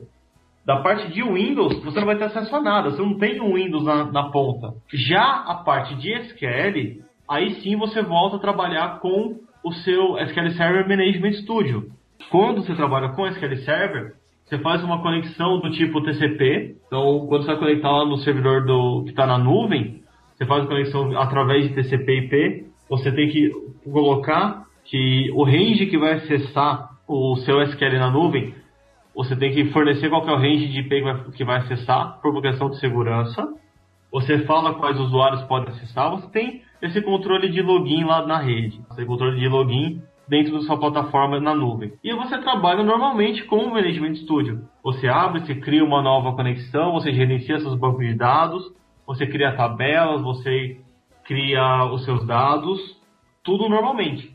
E uma coisa interessante que tem dentro do SQL é que você não consegue fazer insert nas tabelas que você criou dentro do Azure se você não criar índices. Então você precisa ter um índice criado, um índice cluster criado dentro da tabela, porque se você não tiver isso daí, o Azure não permite que você insira dados lá dentro. Essa é uma restrição que é uma diferença e é algo que pode impactar. Provavelmente algumas pessoas estão ouvindo agora vão falar: o quê? Eu não posso ter essa liberdade? Pessoas talvez até fiquem com medo. Mas veja bem, não foi colocado isso a propósito. Existe um motivo pelo qual isso foi colocado. E também lembrar que existe uma certa mudança de paradigma. Quando você falou aí que não tem acesso via terminal service, provavelmente muito administrador de rede aí já torceu o nariz, fez aquela cara feia e fala: não vou considerar na nuvem. Não, tem que ir com calma, tem um motivo por trás disso e também é uma questão de adaptação, como a gente já tinha comentado antes. É, a ideia de você ter um, um índice em todas as suas tabelas é por questão de performance. Quando a gente trabalha na nuvem, a gente paga por processamento. Você tem uma tabela com, sei lá, um milhão de registros, você vai fazer uma busca para trazer ali cinco linhas que você precisa. Se toda hora que você for buscar essas cinco linhas, rolar um table scan na sua tabela, você vai pagar processamento por um table scan. E você não precisa disso, você precisa lá só de um index seek para ele localizar a informação que você precisou ali, só aquele bloquinho de informação que você precisa e acabou. Está resolvida a sua query. Então, aqueles caras que não sabem escrever query, que não sabem trabalhar com banco de dados voltado para performance, vão gastar mais dinheiro no Azure. Então tem que tomar cuidado. Você, além de colocar sua computação lá na nuvem, você já sabe que vai estar disponível, você sabe que vai ter o processamento realizado em cima da sua informação ali, o seu desenvolvedor tem que saber desenvolver, então você, dono da empresa que está colocando o seu servidor na nuvem, vai pagar mais por isso. Porque o processamento vai demorar mais para devolver informação. E isso traz diversas implicações. Eu estou imaginando o Wagner agora coçando a barba e pensando: hum, isso daqui é o tipo de coisa que vai dar muito o que pensar, vai dar pano para manga. Rapaz, eu vou falar honestamente. Eu não sou contra obrigar a criar um índice cluster. Né? O pessoal acaba criando tabelas por aí e não faz nada com essa tabela. Obrigar o nego a ter um índice cluster não é de todo ruim. Inclusive, outro dia eu publiquei um artigo falando sobre chave substituta e gerou um debate. Um queria aparecer mais que o outro, sabe? Essas, essas coisas de fórum. Mas surgiu um debate, inclusive, porque eu estava comentando no meu artigo né, que o padrão de linguagem SQL é botar um índice cluster no que é chave primária. Isso, surgiu um debate disso, sobre isso. Cara, é melhor isso do que nada. Tem que ter índice em algum lugar. Você tem que forçar o cara a ter índice. Eu acho que é uma boa medida. Se bobear, era até bom que tivesse isso em, em mais SGBD por aí, viu? Não me entenda mal, não tô achando que esse tipo, tipo de coisa é ruim. É só algo que mostra que agora você tá num ambiente que você tem que ter mais preocupação com certas coisas que em outros ambientes você não teria. Uma delas foi justamente aquilo que a gente falou sobre hardware, outra delas o Diego comentou agora essa questão de índice, e tem algumas outras coisas também. A própria conexão, você comentou, tem algumas, tem algumas diferenças do ponto de vista de processamento, na parte de memória. Então, tem algumas coisas que realmente são diferentes, algumas coisas que não podem mais ser feitas feitas e a gente acredita, e com bons argumentos, obviamente, que isso é para melhorar, não ter consumo desnecessário, para tornar mais eficiente. Não é só não pode por não poder, tem um fundamento por trás que é justamente para ajudar o cliente de quem está usando a nuvem. É exatamente nesse ponto que, eles obrigam a gente a criar um índice cluster. A ideia de você ter exatamente esse tipo de restrição, de ser obrigado a criar um índice cluster numa tabela, é para você não precisar rolar aqueles famosos table scans que acontecem. Se você vai e tem que fazer uma busca na tabela inteira, isso daí é o processamento e o custo para o seu banco de dados, até internamente, isso daí é mais alto do que se você tiver uma query bem escrita e em vez de rolar um table scan, rolar só o index seek que você precise. Então, mesmo que não estivesse trabalhando na nuvem, o seu custo para retornar aquela informação seria mais alto. Então não é realmente à toa. A gente está colocando um empecilho para, ah, não, não quero que ninguém migre para a nuvem. Não, é, é, bem pelo contrário. já que você vai ter que pagar pelo processamento que você usar, então você escreva a query certo, escreva a query com boas práticas, que você vai pagar menos. É só isso. É uma forma da gente resguardar de ter que pagar mais pelo processamento que se tivesse sido melhor escrito, eu estaria pagando menos.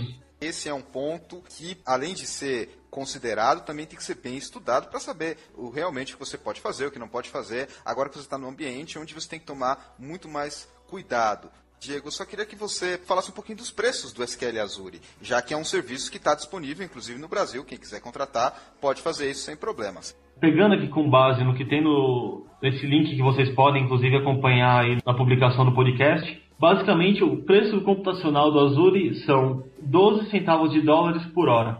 Isso o processamento que você tem, tá? O processamento computacional. Uh, transações vai de 1 centavo a 10 mil. Isso por storage, tá? Isso daí é, é muito relativo de acordo com o que você vai contratar. A parte de storage mesmo, a parte de armazenamento físico lá, você vai pagar por volta de 15 centavos por giga por mês. Então, o que você usar ali de armazenamento mensal, você paga 15 centavos de dólar por giga. Transferência de dados, você pode ter algo no sentido de 10 centavos de dólar quando está entrando informação e 15 centavos de dólar quando está saindo a transferência de dados. Isso por gigabyte. É mais ou menos isso daí que vai ser taxado aqui no Brasil. E a parte de banco de dados, você teria cada giga de, de informação que você armazena dentro do SQL Azure, você pagaria para 1 giga, você compraria por 9 dólares 99 por mês, para 10 gigas você compraria por 99,99 ,99 dólares por mês. Lembrando que esses valores são padrão, ou seja, você tem que colocar ainda taxa americana, no caso, se você for fazer pagamento do Brasil também tem taxa, enfim, são só valores de referência. E também lembrando que esse tipo de valor, com certeza ninguém vai acertar de cara. É o que você tem que ir acompanhando para saber como é que está indo. Provavelmente no primeiro mês, dois primeiros meses, você não tem uma noção muito concreta de como é que funciona isso. E aí depois você vai verificando como é que está sendo a utilização e até afinar o seu sistema, fazer um tuning ou otimizar o seu banco de dados para diminuir isso, porque afinal de contas agora você está pagando num outro modelo. É, hoje em dia, quem já desenvolve para SQL, quem já trabalha com o banco de dados há algum tempo, às vezes não está nem se preocupando, como o banco de dados é local, o cara não se preocupa em enquanto está trafegando informação, se está trafegando bem, se não está. Então, esse tipo de coisa vai ser um paradigma que vai ter que ser mudado agora quando você migrar para a nuvem, porque você vai começar a pagar realmente por processamento. Então, se você antes não estava se preocupando com isso, agora vai ter que se preocupar e vai ter que mudar o seu conceito de, de, da forma de trabalho. Poderia dizer que trabalhar na cloud e trabalhar no, no, ambiente rosteado seria mais ou menos parecido com almoçar por quilo ou almoçar no PF, que é o famoso prato feito? Essa analogia seria válida? É, eu tô rindo aqui porque faz sentido. Sei lá, você vai no PFão lá, sei lá, 10 reais no PF. Vai lá, você vai ter seu prato, você vai poder comer seu prato inteiro. Aí você vai no, no quilo lá, que é 30 reais o quilo, você fica com perto, ah, puta, não vou poder comer o, o tanto que eu comeria no PF ali, né? Então já começa a, a encher o prato de salada pra dar volume e você se satisfazer com o volume. Mas seria uma coisa leve, né? É bem por aí mesmo, cara. Faz sentido essa analogia envolve essa questão de eh, mudança de paradigma, como você falou. Agora vou colocar mais salada, ou agora vou me preocupar mais com processamento, esse tipo de coisa. Bom, o Diego comentou a plataforma Jury da Microsoft e eu vou comentar um pouco sobre a plataforma do Amazon. Vou comentar especificamente sobre o Amazon SimpleDB. O Amazon SimpleDB, ele é um banco de dados distribuído, inclusive a Amazon, que é essa grande empresa varejista de comércio online americana, e eles vieram com essa ideia do Amazon SimpleDB. Ele é o banco de dados distribuído que está inscrito escrito naquela linguagem Erlang, que é uma linguagem funcional, talvez não tão parecida com o que muitas pessoas estejam acostumados. E ele é utilizado como um web service, ou seja, ele faz parte da grande ideia da Amazon, que é o Amazon Elastic Computing Cloud, também abreviado como EC2, e o Amazon S3. Então, ele é um banco de dados um pouco diferente, não é um banco de dados como vocês estão acostumados, com relacional, etc. Ele está muito mais relacionado à ideia de manipulação de objetos. A gente já falou um pouco sobre isso no cast de NoSQL. Então, essa é a ideia do Amazon. Ele veio aí dessa plataforma que já vem há um bom tempo, provavelmente antes da Microsoft, e ganhou uma certa notoriedade porque ele tem um modelo de negócio bem interessante. Tem alguns dados aqui, como ele já tem muito tempo de mercado, ele tem muita gente usando. Talvez não tanto quanto a Microsoft, que recentemente está investindo muito, mas então, por exemplo, o Amazon ele já tem muitos clientes e já tem muitas opções. Ou seja, você agora não tem mais apenas aquela opção de contratar por minuto ou por armazenamento, você tem mais opções de contratação. Algumas coisas que você tem que saber sobre o Amazon SimpleDB. Ele trabalha com um conjunto de dados, ou seja, como ele não tem todo esse suporte de SQL, você vai trabalhar com uma outra ideia, muito mais associado à programação, até pelo fato que você vai trabalhar com web services. Ele também possui alta disponibilidade, toda fornecida para você não ter que se preocupar. E ele também consegue trabalhar com a questão da elasticidade, da mesma maneira que o SQL Azure, você consegue consegue trabalhar adicionando mais processamento, mais memória. Tem algumas informações que você consegue construir, por exemplo, você consegue construir índices, tem ferramentas para gerenciar o log também, tem todos os painéis. No caso do Azure, você usa a própria ferramenta que vem com SQL, que é o Management Studio, ou no caso do Windows Azure, você tem um painel específico. Já no Amazon, do SimpleDB, não. Você tem toda a parte de API, e também você tem a parte dos painéis que permitem que você faça a sua administração. Do ponto de vista de preço, o Amazon ele tem várias maneiras de você colocar esse preço. Só antes colocar aqui algumas opções dele, ele também é utilizado pela API, ou seja, você pode integrar na sua programação. Ele tem aqui uma tabela de preços, óbvio que esses preços aqui também variam. Por exemplo, eles têm a parte de valor por gigabyte, por terabyte, também a parte de processamento. Essas informações aqui não são tão fáceis de ser acessadas quanto do Azure, porque eles dependem de certos valores. Mas é importante lembrar que você tem essa solução da Amazon. Ele comentou aqui no próprio site que você tem isso espalhado em vários data centers. Ele comenta, por exemplo, aqui num data center que ele fala na Virgínia do Norte, nos Estados Unidos, o primeiro gigabyte armazenado por mês é gratuito, mas aí o próximo gigabyte 0,25 centavos de dólar. Óbvio que isso varia, por exemplo, se você for para Carolina do Norte, já não é assim. O primeiro gigabyte é gratuito por mês e o segundo 0.27. Então você tem uma diferença já baseado em onde está o data center. Exatamente, a gente não tem uma posição exata de onde estão esses data centers. A gente tem, tem uma ideia estimada de onde estão mas nada exato. A Amazon não é muito diferente. Aqui eles têm, por exemplo, uma na Virgínia do Norte, uma na Califórnia, uma em Singapura, país da Ásia, e em outros lugares também. No caso da Amazon, é importante lembrar que você tem várias opções, principalmente pelo fato que você trabalha muito mais com a API. No caso do SQL Azure, você tem a opção de trabalhar tanto pela ferramenta de administração e também pela aplicação. Mas o Amazon, pelo fato de ele trabalhar com esse SimpleDB, você acaba trabalhando muito mais com API, ou seja, você vai mapear os seus dados em formas de estrutura de dados, você vai ter toda a opção de manipulá-los via programação. Apesar de ter aí um administrador como um painel, você vai ter essas opções. Obviamente que o Amazon ele está há mais tempo no mercado do que o SQL Azure. Porém, em particular aqui no Brasil, existem poucos casos, pouca gente está utilizando. Talvez até por uma questão de divulgação. Mas é uma opção viável também. Óbvio que você vai ter que mudar um pouco o foco. Como ele trabalha com web services, você vai ter que escolher uma linguagem que tenha web services, que trabalhe bem desse jeito, para poder utilizá-lo. É uma outra opção também de cloud. A Amazon, assim como o Azure, ele não trabalha só com o banco de dados. Como eu falei, o banco de dados é o SimpleDB, mas você tem todas as outras opções. Por exemplo, você tem o serviços como o EC2, que é o cloud da Amazon, também tem a parte só de armazenamento. Se você quiser só armazenar dados sem trabalhar com o banco de dados, você também consegue. Existem várias outras opções e também várias maneiras de você trabalhar com ele. A maioria das pessoas utiliza o Amazon SimpleDB apenas como o banco de dados orientado a objeto. Eles comentam que a ideia de você trabalhar com Erlang e trabalhar com as APIs é muito importante para eles. Ele não suporta JSON ainda, naquela biblioteca em JavaScript, mas tem coisas como, por exemplo, índices, ele também trabalha com consultas lexicográficas, também trabalha com consistência, ele não trabalha com toda a parte de integridade do próprio SQL, mas trabalha de uma maneira diferente. Agora, do ponto de vista de solução de cloud, são semelhantes. Sempre bom ter mais do que uma opção no mercado para a gente poder avaliar.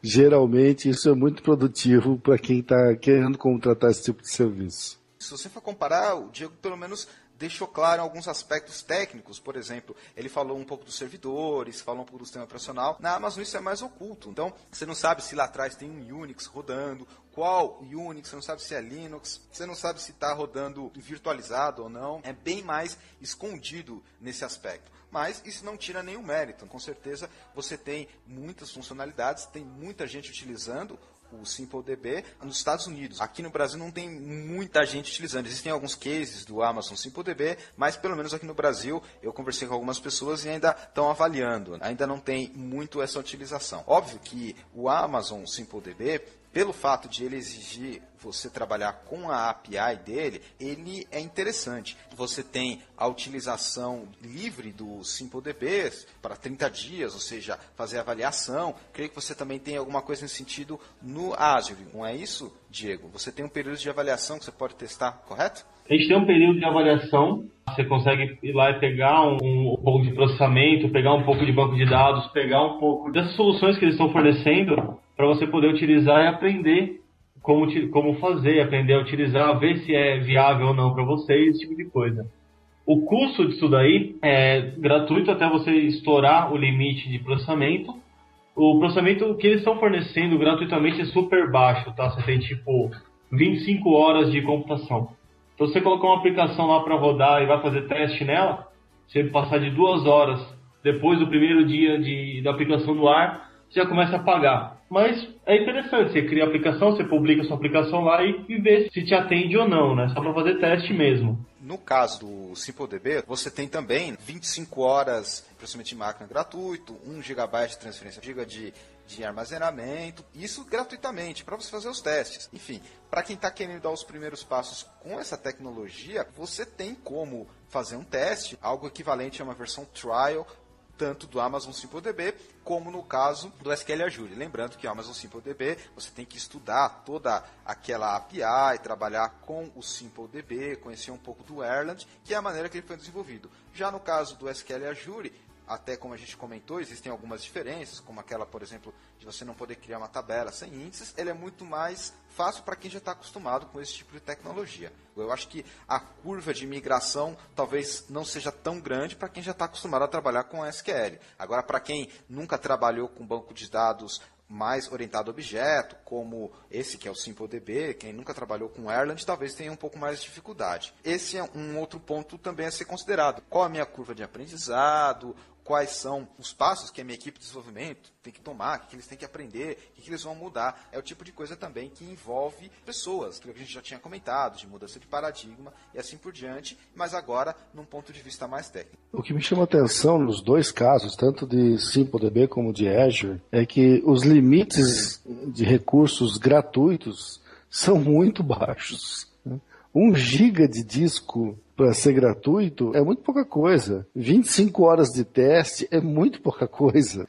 E quando você vai testar um negócio desse tipo, não vai ser para escrever um Hello World da vida, né? Você vai ter que fazer uma coisa mais séria. E é interessante que os caras não estão muito abertos a deixar você testar para depois passar a pagar pelo serviço. É, a diferença, por exemplo, de você comparar o, uma plataforma Azure como, por exemplo, um Windows Trial ou um SQL Server Trial, é que a Microsoft já desenvolveu o produto, ela está te fornecendo acesso para você conhecer o produto. Por isso que eles fornecem 180 dias de trial geralmente. Já quando você está utilizando, por exemplo, uma conta do Windows Azure ou do SQL Azure para fazer teste, você está consumindo banda deles, você está consumindo processamento deles, você está consumindo N fatores que geram custo para a Microsoft para eles poderem te fornecer isso daí. Esse é o motivo que eles não fornecem esse tipo de processamento para a gente. Para vocês terem uma ideia, nem a gente que divulga o produto deles tem acesso a diferente disso daí, porque é custo para a Microsoft. Bom, queria comentar rapidamente sobre algumas outras soluções. Se você quiser trabalhar com dados mais simples e talvez não precise de banco de dados, você tem algumas outras soluções na sua cartela de opções. Por exemplo, você tem aí coisas como o Google Docs. Apesar de no seu banco de dados estar na nuvem. Você já usou o Google Docs? Você é fã dele, Diego? Quando você quer armazenar alguma coisa mais simples, algo assim? Geralmente quando a gente monta evento aqui em São Paulo, ou até evento, por exemplo, webcast com o pessoal de fora, tudo, a gente monta algumas coisas e planilha tudo no, na planilha que eles têm lá na nuvem, né? Eu não sei como que foi armazenado, não sei como funciona isso daí, sei que eu tenho uma URL no qual eu falo para todo mundo preencher as coisas da palestra que eles vão fazer, seja no webcast, seja no evento presencial, eu mando essa URL para todo mundo e todo mundo acessa e todo mundo enxerga tudo. Então a gente consegue trabalhar bem isso daí. Só que é super limitado, né? A gente está falando de trabalhar na nuvem, mas a gente não tem muito recurso de formatação, esse tipo de coisa. Que nesse caso não é necessário, porque o que eu estou utilizando é simplesmente armazenamento de informação.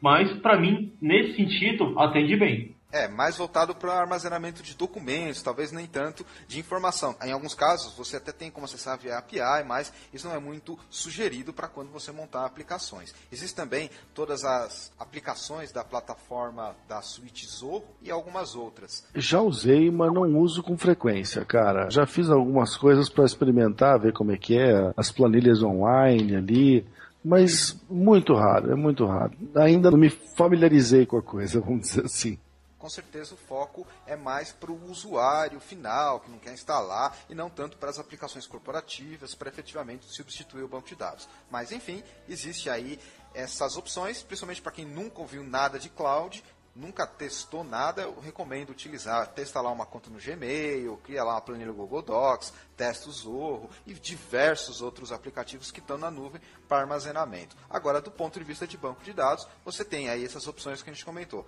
Basicamente o Amazon SimpleDB e o SQL Azure.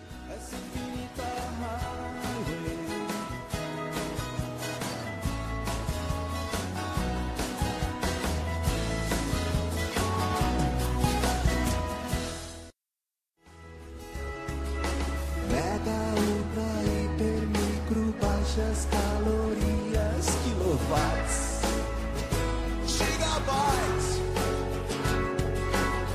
Prazo de audiência, tração nas quatro rodas. E eu, o que faço com esses números? Eu, o que faço com esses Agora nós vamos falar um pouco sobre os cases de sucesso. Vamos comentar sobre os usos dessas tecnologias, tanto do Amazon SimpleDB como do SQL Azure, o que, que o pessoal está fazendo, quais são os resultados, alguns números, e discutir um pouco sobre a utilização do banco de dados na nuvem na prática, ou seja, realmente casos que as pessoas estão apostando, já estão tendo alguns resultados. Diego, você tem algum caso interessante aí do SQL Azure para gente? Tem um caso da Kia Motors eles utilizaram o conceito de cloud computing da Microsoft, né, baseado em cima da Windows Azure Platform. Eles fizeram esse case utilizando o lançamento do Kia Sorento 2011. O que eles fizeram basicamente foi incluir todas as campanhas, incluir o website, tudo que eles tinham que fazer em cima da plataforma Windows Azure. Eles, inclusive, a parte de streaming que eles lançaram no intervalo do Super Bowl, final do futebol americano, o mesmo conceito que o pessoal da Apple utilizou em 84, se eu não me engano, quando eles fizeram um, um intervalo do Super Bowl porque o Super Bowl nos Estados Unidos é como se fosse uma final de Copa do Mundo aqui no Brasil. E a Kia, com esse lançamento que eles tiveram aí do Kia Sorento 2011, colocaram esse broadcast no intervalo do Super Bowl e estava rodando em cima da plataforma Azure. Eles conseguiram fazer uma redução de custo de praticamente 100 mil dólares para a utilização do Windows Azure, fosse comparado, esses 100 mil dólares de não gasto comparado com alguma outra plataforma que poderia suportar tudo isso que eles fizeram. No caso, seria o hot site que eles montaram para a pessoa verificar informações do carro logo após o comercial do Super Bowl?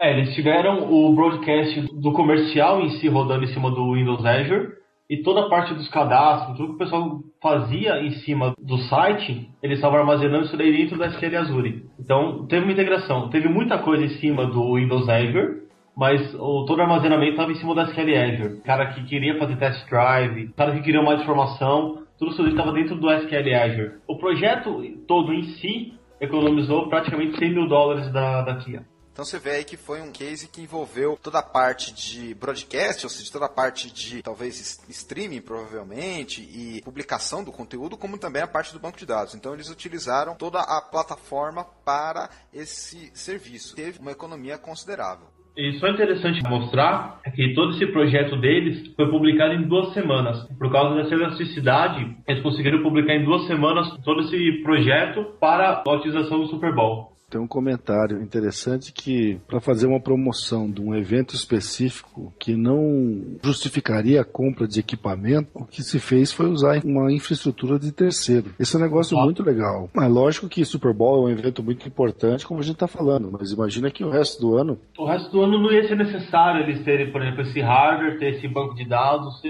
tudo que eles montaram lá não fosse utilizado, fosse utilizado, por exemplo, só no próximo Super Bowl, no próximo ano, entendeu? Exatamente. Então, então é estamos vendo aqui mais uma aplicação de negócio que é interessante usar esse tipo de estratégia e esse tipo de estrutura. Bom, vou comentar então agora um case relacionado ao Amazon SimpleDB. Esse case que eu trouxe aqui é um case de uma empresa chamada Glue GLUE, que seria a cola, e essa empresa ela trabalha basicamente no que a gente chama hoje de rede social. Uma maneira de as pessoas que se cadastrarem lá derem feedback sobre livros, músicas, filmes, restaurantes e outras coisas. E eles decidiram integrar vários serviços de outras empresas, por exemplo, daquele repositório de informações de filmes, o MDB, o Last FM que tem música, a Wikipedia. Então, eles criaram esse serviço chamado Glue, que agrega tanto as opiniões, de um lado que seriam os usuários, e de outro lado a fonte dos dados. No caso, os filmes do IMDB, os próprios produtos da Amazon, as músicas do Last FM, artigos da Wikipedia. Então,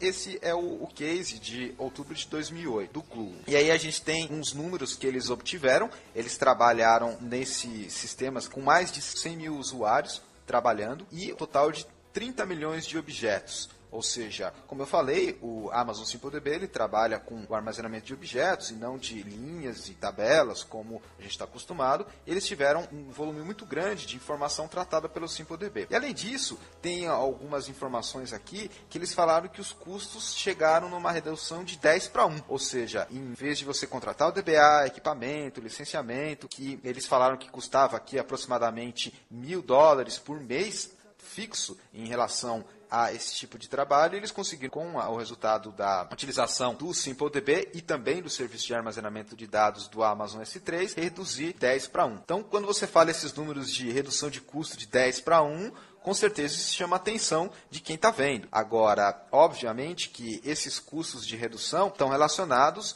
a vários aspectos, como a gente comentou. E é importante lembrar que esse serviço, ou seja, esse site Glue, ele é algo que já era para a internet, então já tinha sido desenvolvido em Java, já estava todo preparado para a solução ser integrada com o SimpleDB. E é um case de sucesso que realmente mostra o quão robusto e quão possível pode ser a utilização do Amazon SimpleDB.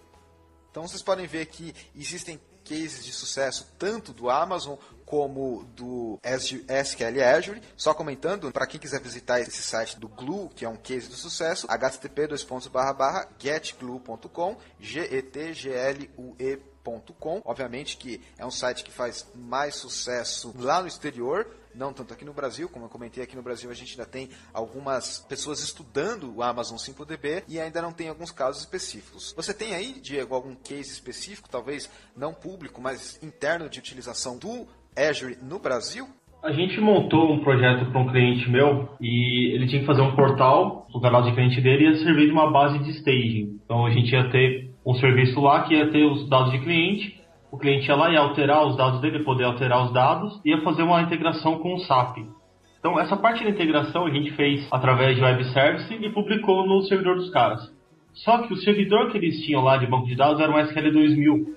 E a gente não queria trabalhar mais com 2000. A gente sugeriu utilizar o SQL Azure para armazenar essa base de staging que a gente ia utilizar, né, no caso. A aplicação que a gente fez, o portal do cliente, ficou publicado no, no Azure, no Windows Azure acessando uma base de dados que estava no Azure e até eles poderem comprar o servidor 2008.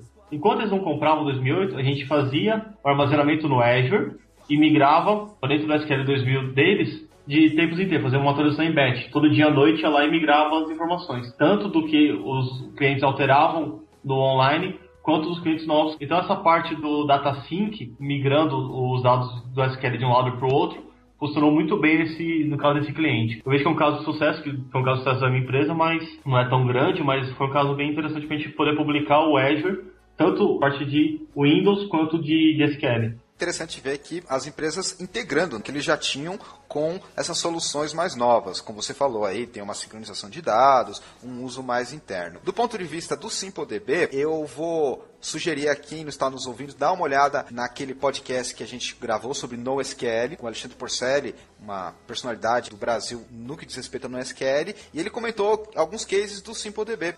Bom, com isso eu queria aproveitar já na parte final e perguntar por um Diego. Diego, o que, que vem para frente? O que, que vai ser o futuro do banco de dados na nuvem? Queria ouvir suas considerações a respeito do que, que vem para frente, o que a gente pode esperar. A gente já falou um pouco sobre essa ideia de avaliação, talvez você tenha mais tempo para fazer um trial, mas o que, que você espera para o futuro de banco de dados na nuvem?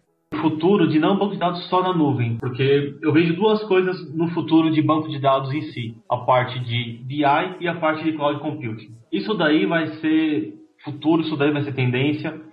Se você está pensando em se especializar em alguma coisa em banco de dados agora, vai começar a sua carreira agora, foque em alguma coisa daí, ou BI ou cloud computing. É uma sugestão que eu dou de tempo que eu estou de mercado aí já. Se você vai começar agora, vai fazer um trabalho de DBA, vai ter emprego para você.